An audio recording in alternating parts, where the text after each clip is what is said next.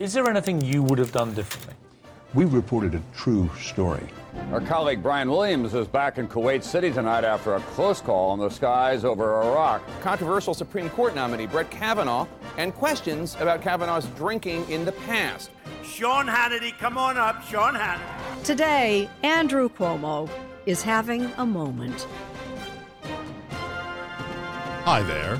I'm Chris Stirewalt. And I'm Eliana Johnson. Welcome to Ink Stained Wretches. That's right, where we break down what's going wrong and what's going right with the American news media.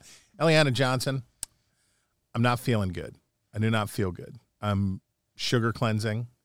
And yesterday I What does sugar cleansing mean? I've I have for many months been saying, well, I'm going to get back on the low carb lifestyle, but until then, let's live it up. Let's eat various gummy candies. Let's go ahead and have the That's what you eat when you are off when you cheat. Well, I It's mean not, this that this, wouldn't be my cheat. this food. cheat goes back to early October. So cheating is seems like too but it, but the the time has come and it hurts. I want to tell you. I feel I don't want to sound as weak as I am, but when I realized yesterday I was super irritable and snappish, was like, "What is it?" It's like, "Oh, you have not. Your body has not had the hundred carbohydrates that it, it is accustomed to having by now." So, but do you get used to it? Well, I don't know. Viewers on our stream on that they can watch on the Oh, yes, podcast please. YouTube channel. You can watch us on YouTube. Chris and me just you, you look slim. Well, not really, but thank you. Haven't been cheating that bad. But anyways, watch us, tune in. Watch and see how much fatter or less fat I become in the I will say episodes. on this topic, before I had a baby, Mm-hmm. I was very mindful of my eat. Eliana is wearing leather pants. So just whatever else she says after this, put in the context of she is comfortably and stylishly wearing leather trousers. Um, I just can't be bothered to put the energy into it anymore. And I, and I realized for me that it doesn't really matter. So skinny people don't so, know what ugh, it's like. ugh. They, skinny I thought that it was the product of all my efforts into this area, and I realized that it's the same if I when I don't have any Well- ever. I, I do think that that is a big part of listening listening to you Yeah. talk about this or listening to my Jessica talk about this, and it's like I want to lose three and a half pounds, and for me, that's again a rounding error. That's like But like a big breakfast. that's what's so annoying about men because if I tried to lose three and a half pounds, it would take me like two months. Yes, because uh, the the phenomenon is like it is in golf. So the distance between shooting 100 and shooting 80 is a lot farther than the distance from shooting 80 and shooting 75. The big the first big change is easy, but getting that last little bit is very very hard. It's much like much like journalistic excellence. Hmm. Hmm. Okay, I will just say when I have briefly tried this keto thing, like it is not the gummy candies. I just want like bread and butter. I know it's delicious, but It is know, so good. Well, in order to try to compensate that for today so that I would be agreeable for today's recording, for breakfast, I had a bag of roast beef, Are you a, a three egg omelet with cheese. What is a bag of roast beef? Picture it. you can see it. It's a bag of meat, and I ate I'm it. horrified. I had a bag of roast beef. I had a three egg omelet with cheese. I had a half an avocado. And on my way out the door, grabbed a string cheese, like, oh, one more of these. I'm starting to think like keto might not be the answer to your problems. It might be like a portion control situation. But see, that's the thing. Yesterday, I forgot to eat enough, and I was murderous. Like it was really, really bad. So this eating that volume is to get through the first few days until my body, hopefully, Do you get used to it? yeah. You well, I love Okay. it. I, I never feel better. I'm never happier than when I'm eating low carb. It's really the best. But man, I want to tell you, I had I had gone way too far in the other direction, and they were called Cinedragons from Trader Joe's. I'm gonna Google that right now. And do you like uh, like Red Hots cinnamon candies? I like the, the. atomic fireball, if you will. this is not what I would choose, but I like the not the Mike and Ike's, but the hot Red- tamales. yeah, the hot tamales. I like Yeah, yeah, those. yeah. Or the little cinnamon hearts that are coming up for Valentine's Day. No, no. Oh. These look okay. It's just not what I would choose. You know, Trader Joe's, I really wish that they delivered. Just going to say. Just put it out there. Things white women. Uh, Alex, I'll take things, things white Karen women said. things, for things $500. Karen said, yeah. I wish Trader Joe's delivered. It's time for our front page.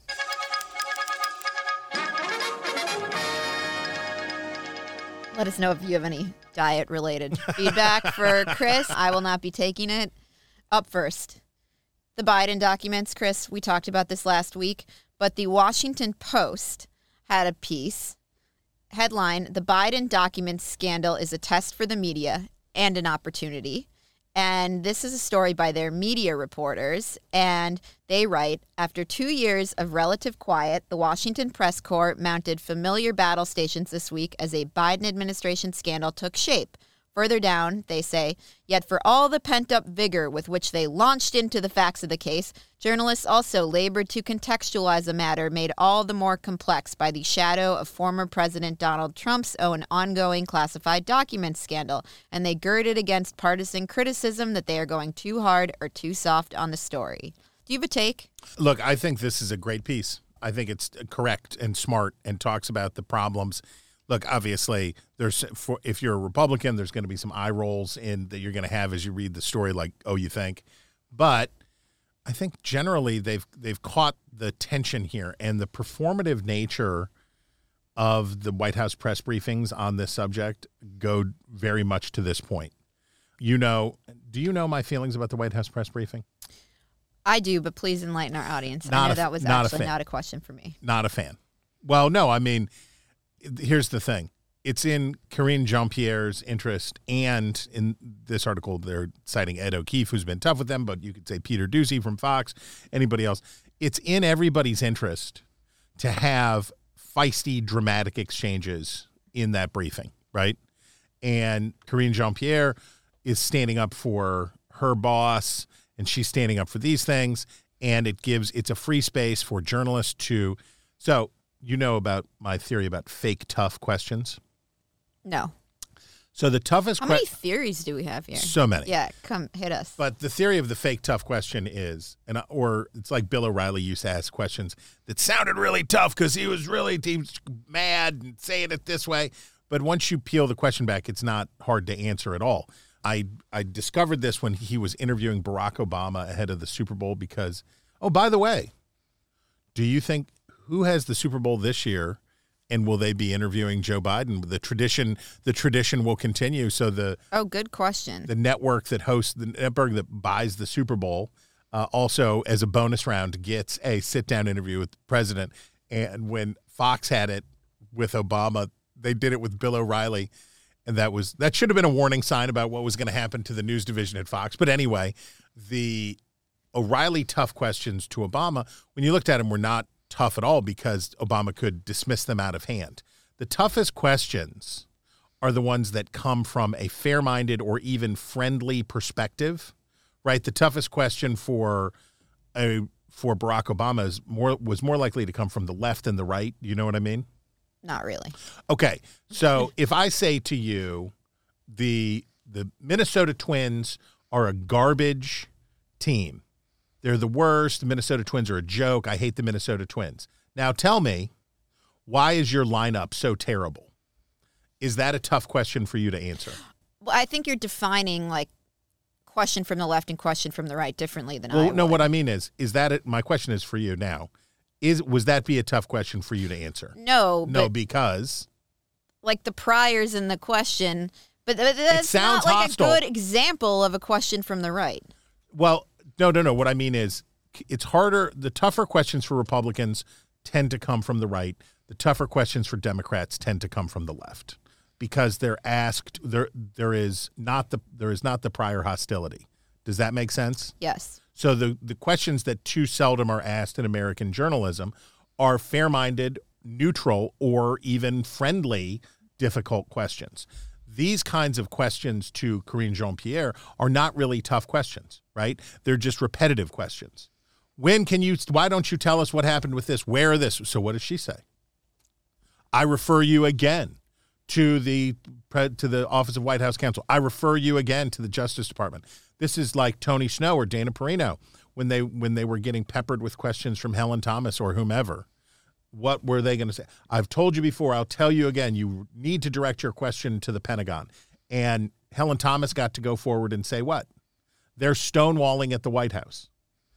What does Keefe and Peter Doocy get to say? They're stonewalling me. I asked her 50 times, she wouldn't answer. But no, there's nothing happens, right? It doesn't go anywhere, and it is quite performative. Okay, I have a different like coming at this from a different angle. When when the Post writes that you know the pent up vigor with which they launched into the facts of the case and blah blah blah, I think you know what what those of us on the right feel is that okay, like the press is covering this, but it you, do sense that like you know there's the Yiddish there's a Yiddish phrase like they don't feel it in their kishkes like they when they are covering a scandal from a Democrat administration, they they just their heart isn't in it the way that it was when they covered a Trump administration scandal. The breathlessness, the passion, the excitement. They don't because they are partisans and they cannot bury that aspect of himself. They don't most of them, you know, 95% of them they don't bring the same, you know, like now with feeling. Like they don't do it with feeling. And so they are going through the motions, but they are not doing it with feeling. I think the point in this article that I certainly take your point. And I I know that a little bit of it is that you know, you say that coming from the right I'm sure people coming from the left disagree because it hits differently for well, them. You know, they're like, obviously this isn't a scandal, and you know, blah. Right. So, so what? What's the old saying? Where you sit depend. Where you stand yeah. depends on where you sit. So some of that is a factor, but I certainly take your point that given the bent of the most of the Washington press corps, that they're going to be sitting on on the opposite side from you. But I will say that their point, and I think this is crucial girded against partisan criticism that they are going too hard or too soft on the story. So there is the self consciousness, to your point, there is the self consciousness. They're trying to position themselves, not like chasing the story. Yeah, and and also there's not much to there. I'm not going to the the facts of the case, but there's not much to chase in the sense that now we wait, right? Now, and now we wait. And the hardest part tell me what you think about this. What when there's a story, by the time it breaks, by the time the story breaks, you're probably in a in a case like this already at sort of the stopping point in the investigation and now you're waiting. And the public appetite or producer's appetite or editor's appetite for new stories about the topic is not in sync, right? Because in this case, you go back to November that's when the first discovery is made. All this other stuff has happened for months. And now it's like, okay, we are presenting to you the fact that this is where we are. And there have been a couple of new document finds. They found a couple more last week. But now they're now you're just waiting. And it's hard to generate interest in a story where there isn't and this was certainly the the case with the Russia investigations. There's not much new to say. Well, they managed. They managed with the Russia investigations. And I think, like, you know, part of the fun of being at Politico was, you know, on something like the Biden documents, the discussions would be like, well, you know, what what's a unique angle we could mm-hmm. take? Because so much of this, yeah, like there's not new information that you're learning, but it would be like the searching out of different angles to examine the story from. And that's like, you know, we're not seeing a ton of that, but you know, there's the political story of this, there's the I mean, to me, like this raises so many questions about the political judgment about the Biden team. And there's like a backstory of, oh, oh, okay, who were the players in the room who decided, like, we found out about this in November, we're going to hold it, we're going to drip, drip, drip it out? Because all of the crisis management, you know, advice is like just get it out there, front run it, like that. I I could think of like a million angles. You know, you could do a whole story on like crisis managers' critique of the Biden administration handling. you don't this. feel like you've seen like not that much. I mean, it's it's not vicious coverage of you know holding the powers that be accountable. I I'm I'm sure that's true, but I have I, I do not think that in volume, certainly by volume and by angle, I have seen a lot of coverage on this, and I, I find I find the coverage of this as here here's here's where I'll make an equivalency. I'm about as interested in the coverage of this as I am in the coverage of the Mar-a-Lago documents, which is to say, I got it. We'll see. I don't think Donald Trump's going to be charged with a crime. Now he won't be. I don't think he was going to be. Before. I do think he was going to be before. That was like, you know, right down the middle of the plate. I, them. I, I, I would have had there. There would have to be something a lot bigger than the mishandling of documents for Donald Trump to have been charged with a crime. I don't think Merrick Garland was going to go. I, I don't think that's how he was feeling. Okay, up next, Up next, we have Semafor breaking the news, although I, I had actually heard this, that CNN, they have this huge opening in their primetime lineup. yeah. Uh, this is Max Tani at Semafor. Yeah, the 9, 10, and 11 o'clock hours in their Yeah. lineup. And so they write the that they are looking at comedians like So Jon Stewart. I was going to say they're looking at comedians, and when I saw that, I thought, okay, tell Yeah. me more. Like Bill And then here's the list. Okay. The news entertainment personality could fill the primetime 9 to 11 p.m. hours with a non traditional version of the news. Five people familiar with the planning said CNN executives have floated names including Bill Maher, Trevor Noah, Arsenio Hall, and Jon Stewart, and have looked at other comedic news focused talk shows for inspiration. They're looking for their version of John Oliver, one television news insider familiar with the search told Semafor. Oh, my gosh. Okay, Chris does not like this idea. Do you like that idea? I'm not opposed to it.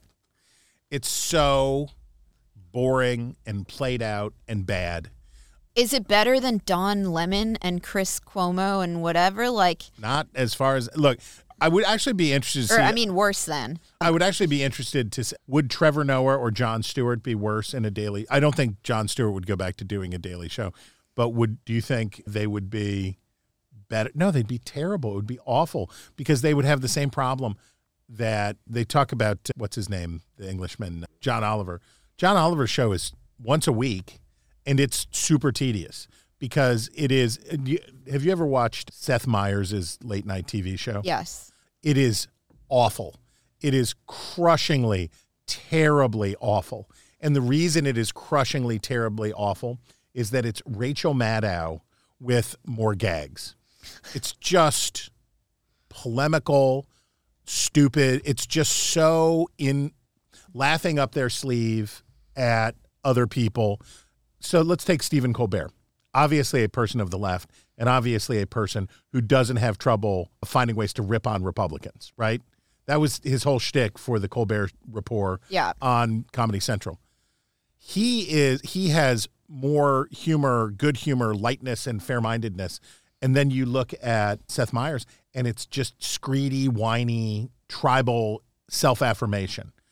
The idea of putting a hack liberal comedian on for an hour a night to do hack liberal comedy like Trevor Noah, and I'm sorry to say, what Jon Stewart would have to be to fill to do the the job just does not do it. Now look, Arsenio Hall, I would be interested in seeing what Arsenio Hall would do. Frankly, I haven't heard, we haven't heard from him a ton, and I'd be interested. You know who else? If if the answer here, if I'd opened this article up and it had said Bill Burr, I would say, okay, let's talk. If they had said Tina Fey, I would have said, So you're taking exception with the names Oh, mentioned, yes. not. Oh. I, I, oh. so I think that's fine, but I think the idea behind it is like in, is interesting, Totally. and different. Whatever about the specific names, but, that's the thing is that it has to be good. It well, has to every be funny. the talent is everything. Well, but if you're doing the news, the difference between the, the talent is important, but not crucially important, not as crucially important. If you're doing comedy, and, and so it's not just the name, it's the kind of name. Trevor Noah is not funny. I totally agree with that. Trevor Noah can be funny, but he generally is not funny because his jokes are political jokes. And political jokes, and I'm sorry to say to the Capitol steps, what was the name of the guy? Mark Mark Shield, Mark not Mark Shields, Mark, but he had uh, everybody do the deficit rag. Mrah. Who's that? Oh my gosh, he had a Where was it I? Mark and I can't remember his last name, but he would do PBS specials and he would play a piano and he would have funny spoof songs. I have no idea. Never heard of him. Mark Russell and and much much love. I'm, I hope he's I hope he's still out there doing the deficit rag, but political as as do you know do you know the difference between a political cartoon and a cartoon? One is funny. The political cartoon where it's like, okay, so in this political cartoon, the wheelbarrow represents Iran policy, and the sandbags represent nuclear proli- and you're like, okay, Thomas Nast, we gotcha. Comedy that you know Bob Hope did it, did it, Johnny Carson did it. It can be done that you can do political comedy with a light touch and and what's the gridiron motto? Singe not burn. That you can do it that way. But that's corny. I'm pro corn but that's corny. But to be cool like how do, do you like weekend update on saturday night live? I don't really watch Saturday Night Live. so i always watch the week i always watch weekend update and the way that weekend update is good and i the reason i like colin jost and michael che is they spread it around right? They obviously are not conservatives but they spread it around. They're like the onion. They bust everybody's chops and they come at things from surprising angles and they and they do that. The way that dennis miller norm macdonald tina fey speaking of tina fey that can be funny. Trevor, trevor noah is not funny for those same reasons because he he doesn't do that stuff. So if cnn what would work for cnn would probably it would probably work better to have Trevor Noah than it would to have Bill Burr because Bill Burr would upset the audience from time to time because he They would, need someone to upset the audience. I think they're I think they're going to if they do I just I I would love to see them take a chance on doing this but political humor is really hard to do well and mostly not funny. Oh, Chris. so I sent this this week. I I sent this to Chris and I said, "Chris, this is has your name written all over it and this was a Washington Post news piece that said that the headline of which is Oh, it's from January 3rd. I should flag, but I still had to send it. Climate change puts more women at risk for domestic violence. From Kenya to India and the Philippines, more frequent and intense extreme weather events have led to escalating threats against women and girls. And it's uh. based in Kenya. And in the piece, it says, you know, so and so, the woman who's the subject of use is one of dozens of women who have arrived at a, a refuge in Kenya in recent months, fleeing violence that they say got worse as each successive year of low rainfall plunged their families deeper into poverty. Her semi nomadic Samburu community of pastoralists are particularly vul- vulnerable to drought because they depend on the livestock, whose emaciated corpses litter the barren lands that once provided plentiful grazing. For these and many other women around the world, the threat of violence could become more common as climate change makes extreme weather events more intense and frequent. Man, oh man. And by the way, we should say this here's the the note on this. The Washington Post is publishing this article in partnership with the Fuller Project, a nonprofit newsroom dedicated to the coverage of women's issues around the world.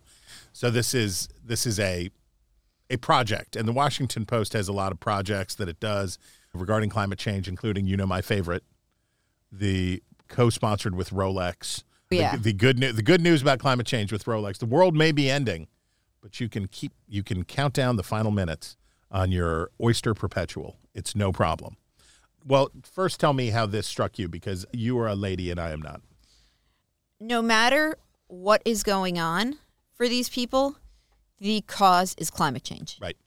So let's go back like, you know, 100 steps in the chain of causation here, and we'll pick this one. Right.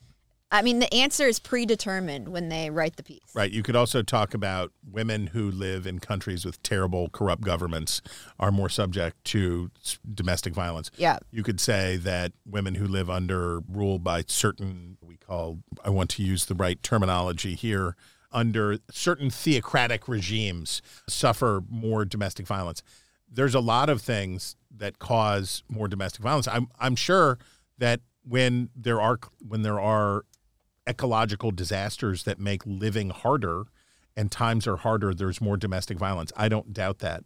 But my complaint here is at a time when we should be talking about what we can do together for good solutions to energy questions to good solutions about what you know we we we're living in an age when we should be talking about new breakthroughs in nuclear fission instead of fusion right we're talking about big breakthroughs that are going to change the way that we live, that are going to change all of this stuff.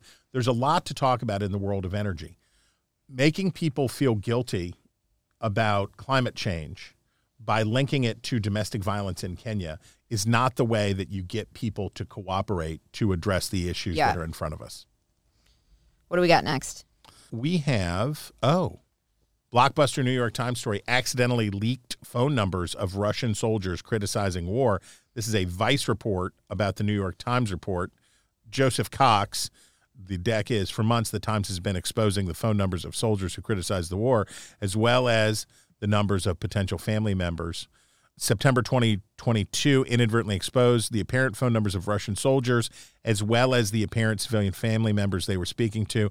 Motherboard has learned some of these were providing a frank assessment of the ongoing Ukraine war and blunt criticisms of their superiors, including Vladimir Putin himself. The exposure potentially put the people at risk of reprisal from their own government and third parties. Last week, for example, dozens of Russian soldiers were killed in an attack by Ukrainian forces. The Kremlin said they were targeted based on their cell phone data.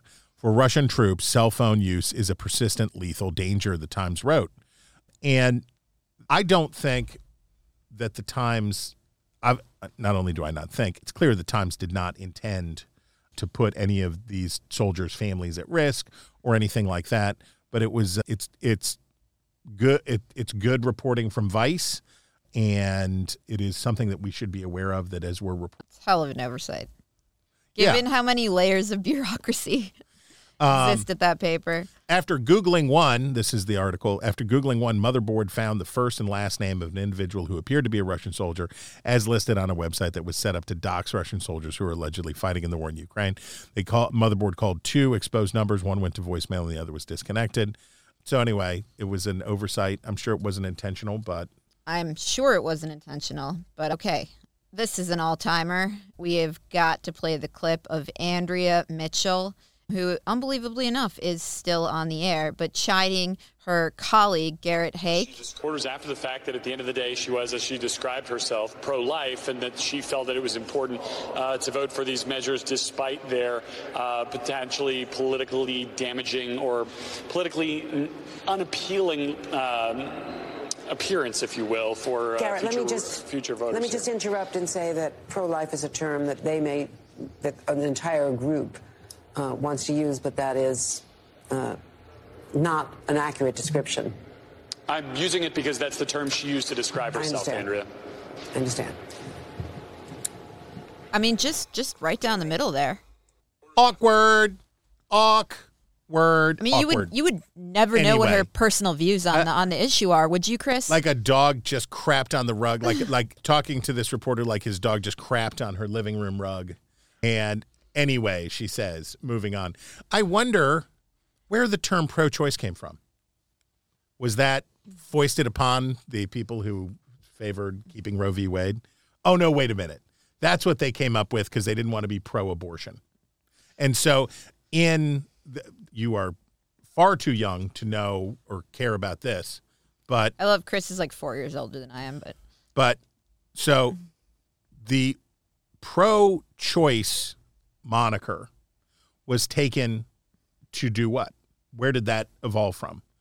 So that they didn't want they didn't want to be pro abortion. They were saying we're not pro abortion. We're in favor of a woman's right to choose. Don't call us pro abortion. We're pro choice.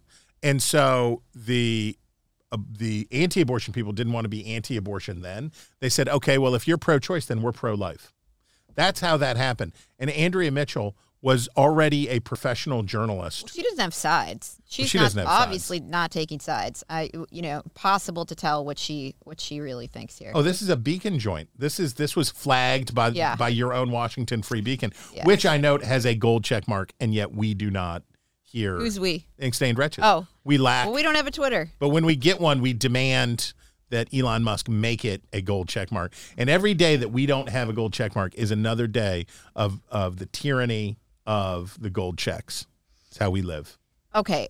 Up next, we have a real sign that the relatively new Washington Post op ed or editorial and op ed page editor, David Shipley, who came over from Bloomberg to replace the late Fred Hiatt, is making his mark with an editorial. The Washington Post published an editorial against the crime bill that the DC City Council just passed. They overrode Mayor Muriel Bowser's veto. And it's a Lulu. It is crazy. It is a Lulu. Crime is way up in DC, and this bill lowers maximum sentences for lots of violent crimes. And The bill eliminates life sentences and gets rid of mandatory minimums for every crime but first degree murder. The maximum pen this I'm reading from the post editorial, the maximum penalty for someone convicted of a violent felony while using a gun to commit more violence would drop to 4 years from 15 years. This is not an evidence-based approach to public safety. The data is clear that firearms offenders recidivate at higher rates and more quickly than those who committed crimes without guns. Maximum sentences are seldom pursued under the status quo, if ever, but limiting them so drastically will deprive prosecutors of needed discretion. U.S. Attorney for D.C. Matthew M. Graves has warned that language in the 450 page omnibus will make it harder to chain, charge repeat offenders for unlawful gun possession. It is a. oh, also, the bill abolishes a mandatory minimum for first degree murder. Yes. So it's a it's a cuckoo cloud. Like this is the kind of thing that the prosecutor in San Francisco was Chesa recalled Boudin. for. Yeah. And Muriel Bowser, not a noted hardline, the woman who gave us Black Lives Matter Plaza, not a noted Not a noted broken windows stop and frisk Yes, advocate. This, this is this Yeah. is not this is not William Bratton said you can't do it. It's too much, and the council overrode her. What I think is interesting, and I I wondered what would happen. So when Shipley took over for, as you said, Fred Hiatt, what Fred Hiatt had managed to do at the Washington Post. At how long was he editorial page editor at the Washington Post? I think he was there for three decades. And let me make sure Fred Hiatt. The Washington Post editorial page managed to surprise, and it had a sort of, I think, I'm trying to think of who, oh, what was the name of the guy, the Eugene's, not Samuels, Robert Samuelson. Do you remember Robert Samuelson? Wrote for the Post Two forever decades he ran that. worked for the Post forever. Democrat oh, on the national security side. What's his name? The the guy who is the the mouthpiece for the CIA, David Ignatius. So there was a a sort of left of center democratic establishmentarian point of view that the Washington Post editorial page had that applied also to DC politics because as much as the Washington Post hates it to be true, they are the local newspaper for a medium-sized city in the United States, not just competitor to the New York Times and Wall Street Journal. And I really was encouraged by this because it tells me that Shipley is staying or or in part staying where where Hiatt stayed because this is not the kind of editorial that you would get from a wokester. Well, he's definitely not that. In in on I thought you were giving us an oy in honor of Kevin Williamson, my colleague at the Dispatch, agreeing. So he wrote a, the his piece is headlined "The Strangeness of Psychotic Jew Hatred," and last week we talked about the survey that the Washington Post reported on Yeah, they were shocked to find that anti-Semitism exists. It was the ADL survey. the ADL survey that the Post reported on, talking about that stuff. Here's what Kevin wrote Anti Semitism is a strange prejudice.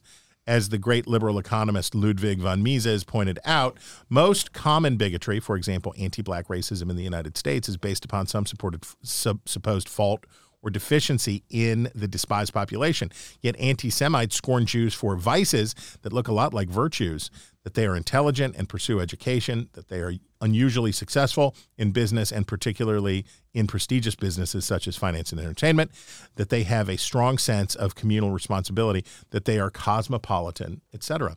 And he had that I, I like this piece so much because it agreed with what I said. That's how you know a piece is good, is if it agrees Well, with the things that you said. I, I I like Kevin's take on it, but but the anti-Semites would say that they would not say, "Oh, we hate Jews because they care about education so much." They would say, "Well, they're they're Controlling the weather. successful because they're greedy and they're dishonest in business, and their gains are ill-begotten and done through conspiracies, and they exert."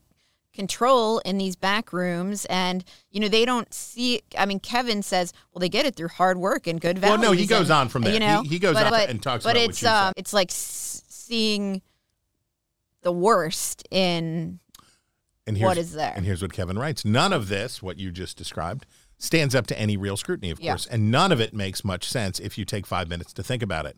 But for the psychotic Jew hater and the conspiracy nut, the upside of political discourse dominated by tropes and memes and social media exchanges is that nobody does take five minutes to think about it. I think it is far from coincidental that the golden age of liberal democracy was also the golden age of newspapers. The age of social media will produce and has produced a different kind of politics, one with more tribalism, more unmoored passion, and inevitably more psychotic Jew hatred. Well, you know, the Walter Russell Mead theory is always that like rise in anti-Semitism is linked to bad other bad things happening in a country because it is That's a right. symptom of like sickness. Uh huh. Um, Uh huh. all right, Chris, and you have this Atlantic article. A great, great piece. Good for the Atlantic. The Atlantic Not something we say often. Take Detransitioners Seriously by Leo Valdes. Vald, Valdes? I don't know. It's with an S, not and not a Z, so I'm probably getting it wrong. By Leo Valdes and Kinnon MacKinnon. Faith and Bagara. So these are two trans well here I'll just I'll I'll read you the lead. When Kristin Beck, a decorated Navy SEAL veteran, came out as a transgender woman in 2013, she became a high profile advocate for the trans community, a role that earned her glowing coverage in left wing and mainstream center left media. But unless you've been reading right wing websites in recent months, you might never know that Beck has since detransitioned and has gone back to the name Chris Beck. Last month, Beck declared that he had, quote, lived in hell for the past 10 years. Most of the outlets that reported with enthusiasm on Beck's initial transition have yet to cover the latest chapter in his life story. Here's what the authors say. Both of us are trans academics. One of us studies the history of trans activism. The other recently studied detransitioners' experiences in depth. We strongly oppose efforts in state legislatures and elsewhere to target trans children and their families and pass laws restricting treatment options for gender dysphoria, a condition that the American Psychiatric Association's diagnostic manual defines as an impairment or distress over an incongruence between a person's gender identity and their gender assigned at birth. But trans, right, ad, trans rights advocates and mainstream media outlets should stop downplaying the reality of detransition, lest readers and viewers conclude that it's a negligible issue. It's not.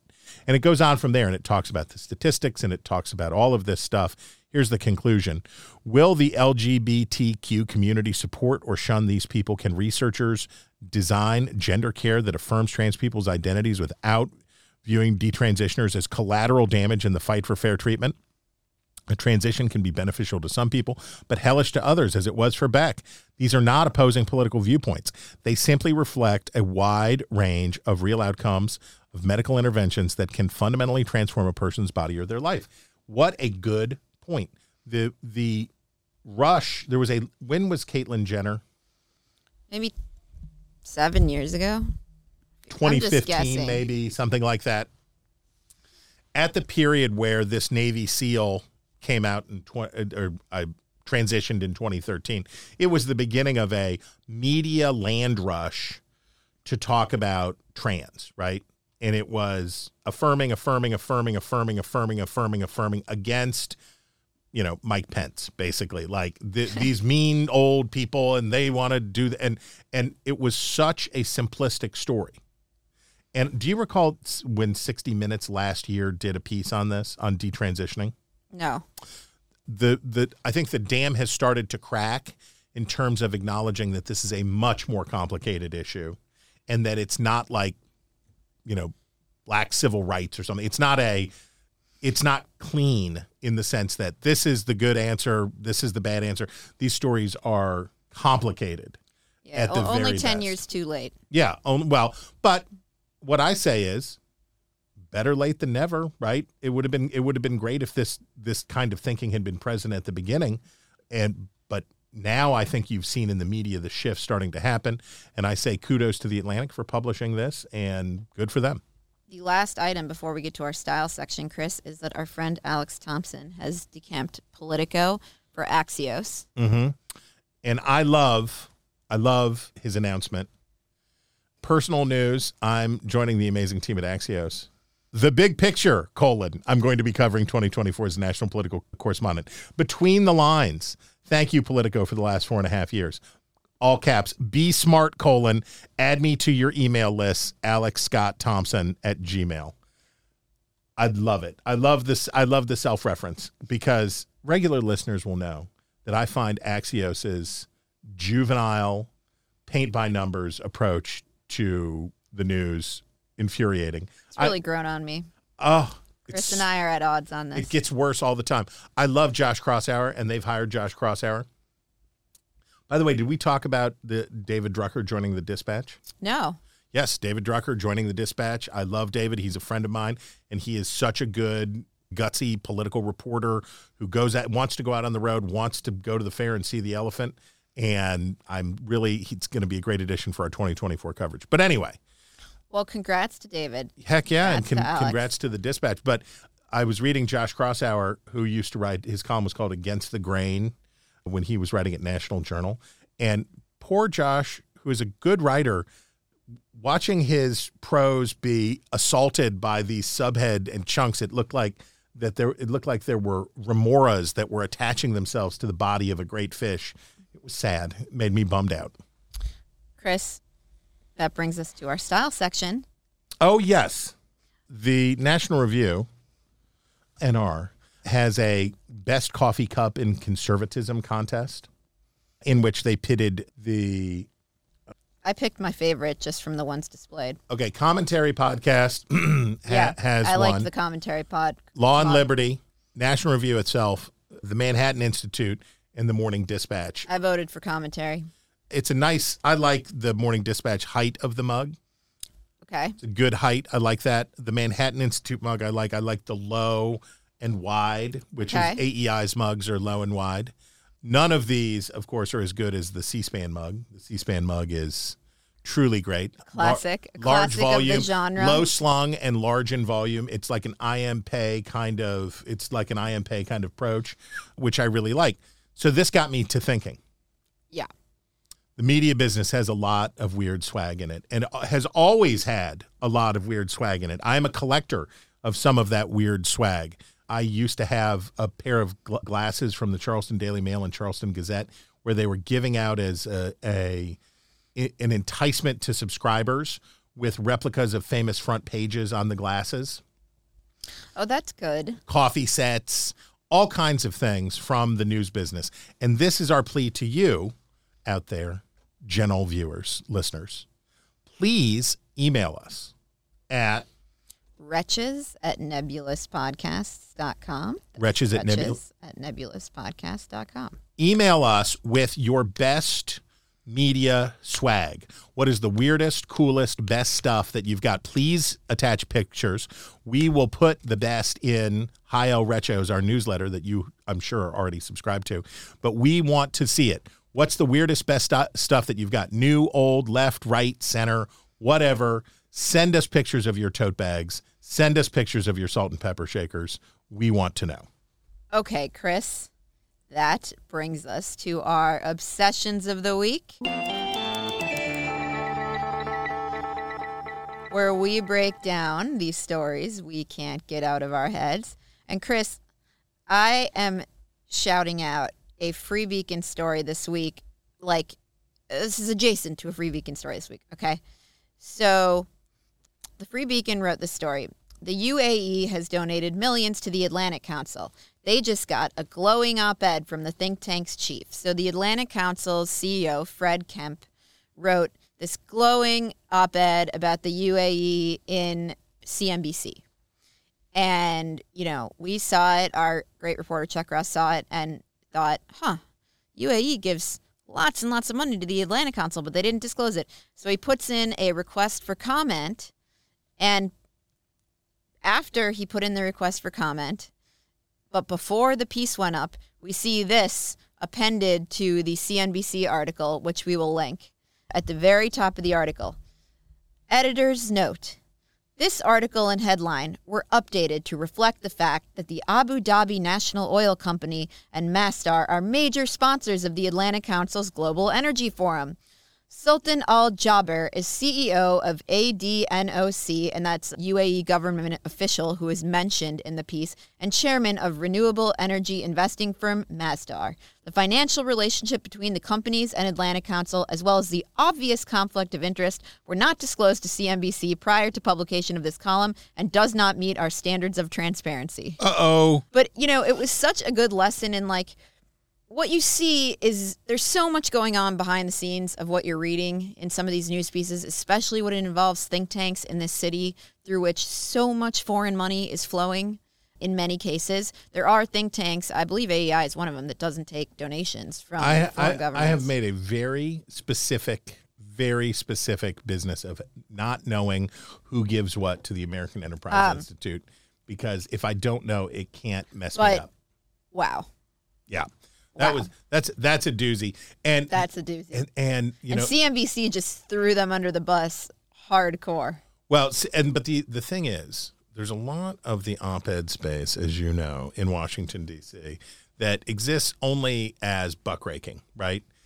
There are a lot of places that have a pretty open policy for taking op-eds, and let's say that The I, Hill comes to mind. let's say that I gave you, let's say that I was the American Barbecue Council and I gave you a $5 million gift to support your work in supporting barbecue. And you're, and all of a sudden, the Free Beacon is like, also barbecue. Also, bar- people be like, well, that's weird. The Free Beacon wasn't really a barbecue facing publication before, but maybe you get by with that. And then you can go to CNBC or wherever you want, Real Clear Politics or wherever, and start posting op eds talking about how much you love barbecue. And you can do it. You can do it. And the the Chris, you'd be good at this job. the and you can send me back clips. We were in 22 publications this month pushing our barbecue agenda Yeah. forward. We were doing this. We are bold about barbecue. What you will not include are the total number of reads, right?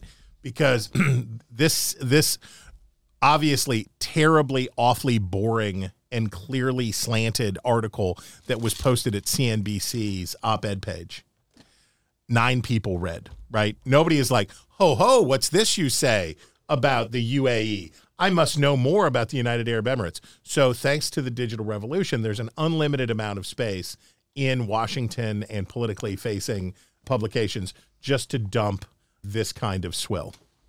That's all I got. I mean, I, I like I like I like a clean and clear obsession. Yeah. My obsession is more complicated. Okay, so Ben Shapiro and and some associates have started a movie studio. Yes, very smart.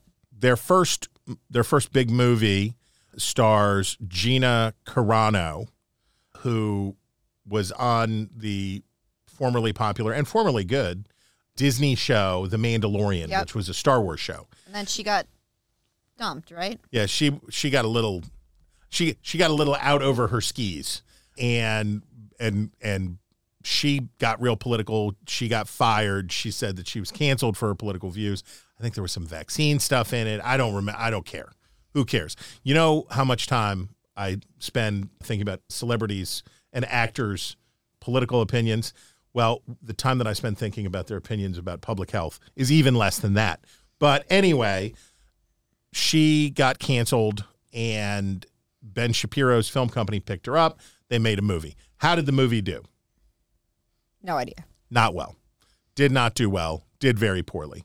And of course, the Onions AV Club did not miss the opportunity, did not miss the opportunity to come and sneer at the failure of the film. Uh, I think it was something like it did like $900 in box office or something. It was not good. So, anyway, she responded to the Onions review Okay. with typical restraint. Okay. with, with the typical restraint for an MMA fighter, and go and goes after. Eight hundred and four dollars. Was that the number? Okay, so not a not a large number. Anyway, so she goes after her critics and has a ep- you know another episode on Twitter and does all that stuff. And then what is interesting, and this is from IndieWire, that there were here's the headline from Christian Zilko, the writer. Gina Carano's new Ben Shapiro produced movie is somehow still too woke for some right wingers. The criticism came in, so it's like a it from the, I guess we would call it the the Jordan Peterson community, the Jordan Peterson community, or something over there. The incel set that it was still woke because it's a dominant woman. That the the movie has a dominant woman in it. What is the movie about? Do we know? It's called. It is subtly called Terror on the Prairie, and it is about a mom who fights for her family against desperados. And I can tell you this: the setting is beautiful. the The vistas are gorgeous in the in the big sky country out west. The acting is maybe a little heavy handed. Okay. Maybe a little heavy handed. Anyway, this is my point, and this goes back to what we were, what I was saying about Trevor Noah. Don't make your art political. Art is political sometimes, but just make art. Don't make political art because as the people criticizing her for being too masculine in the movie reveal, you'll never please the pe- it's just if if your objective the objective of a creative endeavor should be to tell a story that's on your heart that you want to tell and that you want to share with the world. And you want to take a feeling or a thought that's in your heart, in your mind, and put it in somebody else's heart and somebody else's mind. Maybe they can see you for who you are. Art that is politically or politically calculated is not as good, and you ought not do it because it's going to end up. How about this? Who's the most conservative filmmaker? Who's the most influential conservative filmmaker of the 1980s? No idea. John Hughes. What were John Hughes's movies about? John Hughes's movies were about families who, and even Home Alone. What's the, what's the moral Oh of the? Oh my gosh. Love that movie. What's the so moral much. of the story I of Home cried my eyes out when the mom, when Mrs. McAllister came home at the Yeah. end and Kevin comes running down the stairs. families that that take care of each other, families that stick together. You got to do. What's the moral of the story in uh, 16 Candles and all of this other stuff? They're they're uh, transgressively traditional. They don't look traditional in every way, but they're transgressively traditional and championing traditional values. John Hughes did not set out to make a conservative movie. He did not set out to make a liberal movie. He set out to make the movie he wanted to make, and it was great. Ferris Bueller's Day Off is a great movie, and interestingly has some great messages for people to remember carrying forward. Make art. Don't do don't do politics disguised as art. And I'm not saying that the movie Terror on the Prairie was not a sincere artistic expression of its creators, but when artists like Carrasco, and she is of course in the vast minority, 99% and we've talked about this before with what's his name who went on Tucker Carlson to say he was suing Twitter for or the Democratic National Committee because they ruined his career. James Woods. Oh, right. When right, James right. Woods said that it was the DNC that ruined his career. 99% of the stuff is on the left side. Just don't be so political. Just be artistic. We there's we there's we'll take care of the politics. There's plenty of politics being done. Chris, that brings us to my favorite time of the week, Do which it. is reader mail. Oh yeah. So our first note is from Alec McAusland in Paradise Valley, Arizona. And Alec writes Dear Wretches, the news themes you play are chiseled deeply into this boomer's memory. They're a nostalgic pleasure every week, strumming chords of mystic memory.